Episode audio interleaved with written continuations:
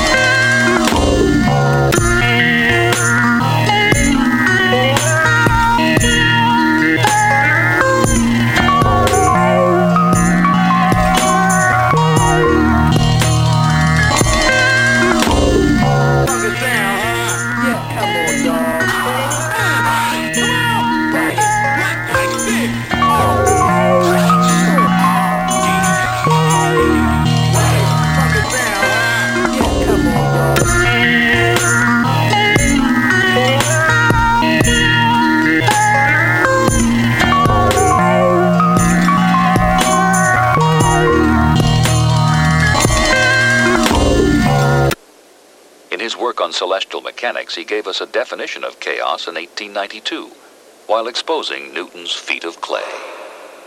In his work on celestial mechanics, he gave us a definition of chaos in 1892 while exposing Newton's feet of clay.